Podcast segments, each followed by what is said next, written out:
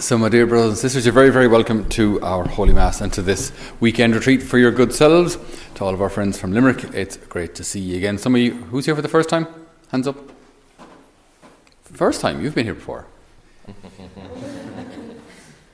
Okay, so some of your faces are new. You're very, very welcome. Good to see you. So I'm Father Patrick and I'm the resident priest here in Holy Family Mission. I did a bit of work in Naples. And have you ever heard of Pompeii? Yeah, Pompeii. You might have come across it at school. So Pompeii, there's an active volcano. It's still active, called Vesuvius. It's near Naples, more or less. And a couple of centuries back, it erupted and vomited a whole load of ash on a village while everybody was still working there. And, you know, there were children at school and there were shops. And basically, it's like it froze the city. You know, the ash kind of fell as people were... As people were kind of running away, the ash would kind of bury them, and then they'd be buried in the ash alive, and so on. So then, great for archaeology afterwards. A bit grim, but they were able to discover what people lived like and what they did a couple of centuries back. Now, that volcano is still active, and where I did mission down there was very, very close to Pompeii. So we decided one day that we'd go and have a look at the volcano, just have a peek into it, see if we could, you know, throw a rock in and see if we could start an eruption or something. So as we were driving up to Vesuvius, you could see the old lava flow, right? So it's like a frozen wave. So it's like you see that, like, it was molten rock at one point, and it's flowing down, and then it just dries up, you know. So you've got these wave kind of formations coming out of Vesuvius that are now frozen rock, right? And what did some of the local people do, or the local county council, due to various envelopes under the table? They'd cut a little section out of that and build a house, right? But when I say house, like I mean multi-story, like an 8-story apartment block, in a former lava flow. Does this seem like a good idea to any of you? It's still an active volcano. So when that volcano blows next, right, and it usually blows every 75 years, by the way, it's regular-ish. It's a little overdue at the moment. It's due to blow. And when it does, I mean, if your apartment was in the former flow of lava, would you be confident? At least I'm on the 8th floor. You know, I mean, it's absolute insanity. It's crazy. But this is somewhat normal there. But I was talking to a local, and they said that they can tell more or less when the eruptions are going to happen. These days, they have obviously much better equipment than they had in the past. So between tremors, and then normally there are gases escape first, and then she blows. But the thing is, if you tell people in advance there's going to be an eruption, you can't say if it's going to be a week's time or month's time. It could be 6 months. You'd know that, like, the sulfuric gas will start to leak, and there'll be signs that it's coming, but you don't know when exactly. Now, dear friends from Limerick, if you were to hear that the city was going to have to be evacuated at some point, right, because there's going to be a volcanic eruption, what do you think is going to happen in that city?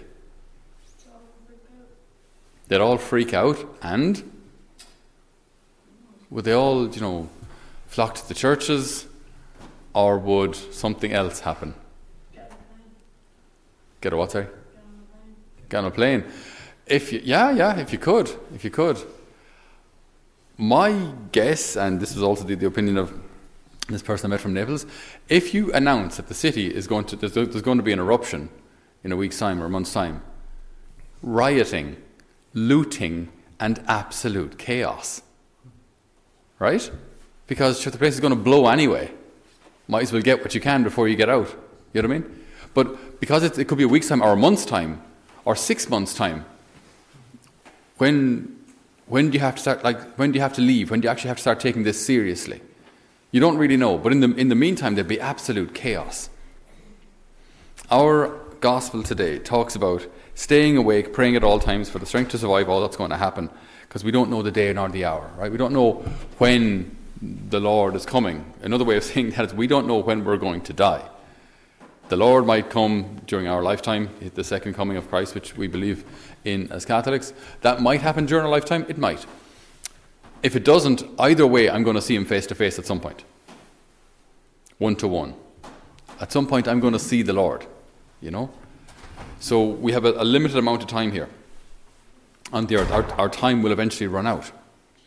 So 70, 80 years maybe less. Who knows? We don't know. I could be gone before you. No one knows. So we have a limited amount of time. And the Lord is saying to stay awake, right? Praying at all times. So how do we prepare for this meeting with the Lord? What's your name in the second row there? Yeah, you. Hi. Yeah. What's your name again? Jonathan. Say you were to meet the good Lord himself next Wednesday week. All right, you have an appointment at 2:30. Next Wednesday week, you're going to meet Jesus. What would you do?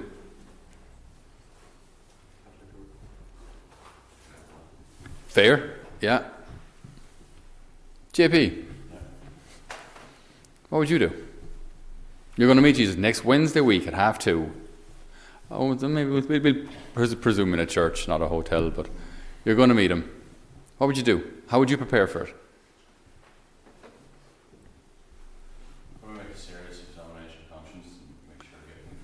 Examination of conscience and confession. Good idea. Good start. Okay. Yeah.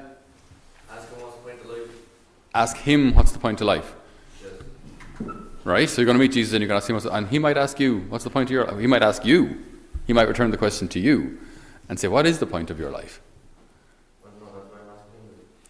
Mm-hmm. Okay. Good. Okay. So you'd have a question. Right. If you want to meet Jesus. Yeah. We definitely would have questions. Mm-hmm. What about one of the girls over there? What's your name with the red hair behind Nicola? Hi. Yeah, the girl not looking at me. Yeah, you. Yeah. Mm-hmm. If you're going to meet... No, you're next, don't worry. So if you're going to meet Jesus next Wednesday week, how would you prepare? This is pretty momentous, like. He's kind of God. Remember that? You know, he kind of made all that exists and stuff. God died on the cross there 2,000 years ago, rose from the dead, healed lots of people, can read your soul. You go to confession, is it? Yeah, definitely. That's definitely a good start. So, okay, if you're going to meet Jesus in 2 weeks, right? I think confession is definitely a good place to start. What if you're going to meet Jesus and he was going to take you away, as in you're going to meet Jesus and that was going to be the moment of your, you know, one way. Kind of thing.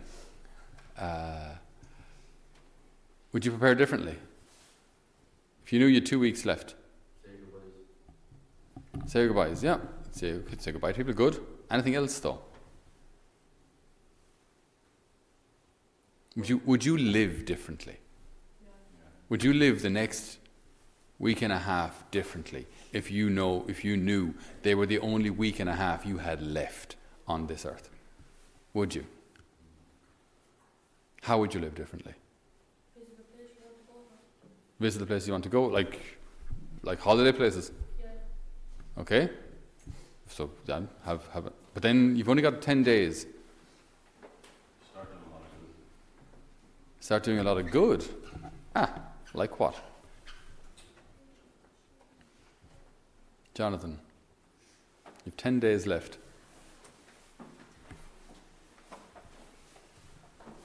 What are you going to do?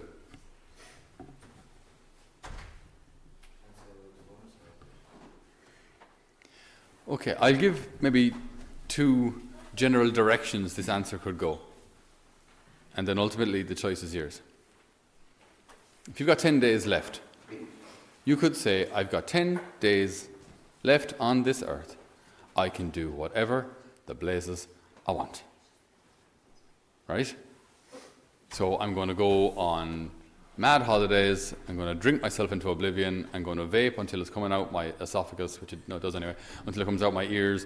I'm going to blow a load of money, I'm going to go to every party I can, right? Squeeze all the fun and the joy out of life that I can before I go. That's an option. That's an option. Thing is, my guess is you've already tried that. My guess is you've already tried many of those things. And invariably, they appear to be fun for a while, but ultimately they always disappoint. Ultimately, they kind of leave you feeling empty. So there's another alternative. There's another way that we can use the limited time we have here on earth. And that's to do good. Now, it sounds really obvious or maybe predictable. But to do good in three directions, okay? In order to find J-O-Y, joy, to do good towards Jesus, J. To do good towards others, O. And to do good then for ourselves, Y. Yourself. Okay? Right? So, I have a limited amount of time. If I'm going to meet the Lord, I should probably get ready for that. If I want to spend eternity with Him, if I can't spend 5 minutes with Him in prayer, will I want to spend eternity with Him in heaven? I might actually decide that I don't. If I can't spend 5 minutes in prayer with the Lord, do you want to spend eternity with Him in heaven? Okay? If I spend my life just doing what makes me happy and pursuing my next pleasure, then am I ready to go to heaven where it's a place of love, where I think about where I'm supposed to think about the other's needs and put the other's needs above my own? If I've never done that, am I ready for heaven? If I've lived a life only taking care of number one, if I've lived a life only pursuing pleasure, am I ready to be with God forever? Probably not. Probably not. So we have a limited amount of time. I'm beginning to feel old at 44. And just so you know, I think any of my priest brothers here might agree with me. I thought when I was like, you know, when you're a child this time of the year now, once you hit December, it feels like Christmas Day is eons away. And you're counting down every day like, oh my goodness, like it's 24 sleeps to Christmas and it's 20 sleeps to Christmas and I'm going to actually explode with excitement, right? You know, once you hit the 20th, it's the 20th, you know? And you just actually can't, you go to the night of the 24th, like, you're going to sleep, you can't sleep, it's Christmas Day, it's going to be Christmas Day in the morning, you can't sleep, you know, and like you're so excited and the time just seems to go so slowly. Right? And when you're in primary school, like, it seems like forever until you're going to get your confirmation, and then you get confirmation, you're in secondary school. And then things start to kind of accelerate. Secondary school isn't exactly slow, but before you know it, you kind of find yourself in Leaving Cert. Then college is a blip. That's gone.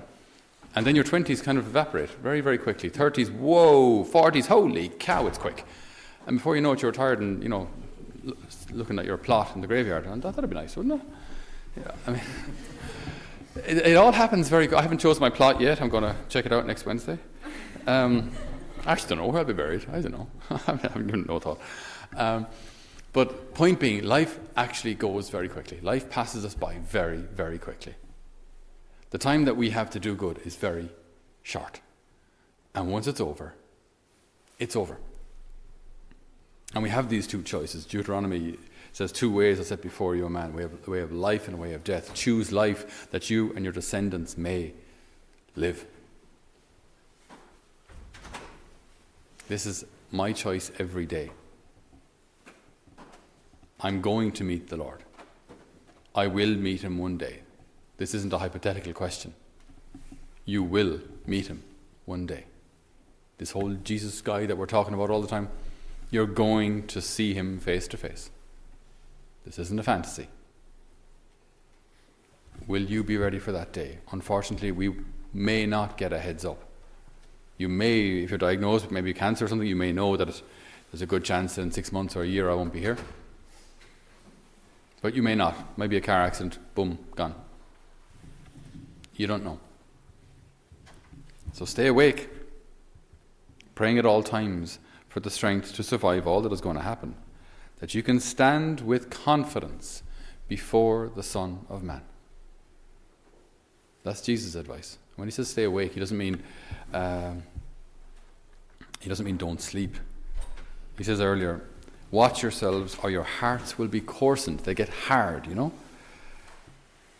They get coarsened with debauchery and drunkenness and just caring about this life, just the things of this life. And that day will be sprung on you suddenly like a trap.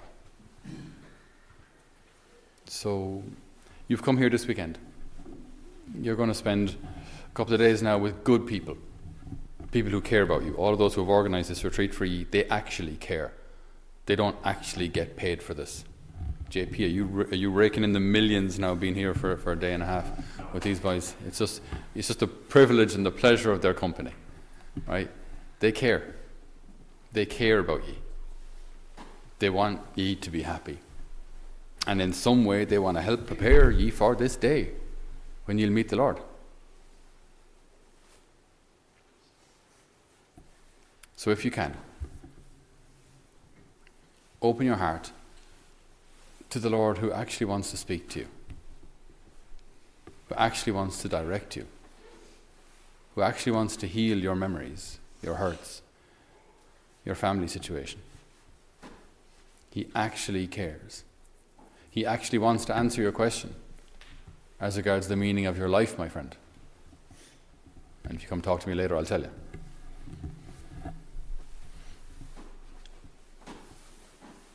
This is an opportunity to prepare for that great day, so that when the Lord does come, or when I go to see him, I'll be ready. And when I see him, I hope to God, I pray, or I say, my Lord and my God. Thank you.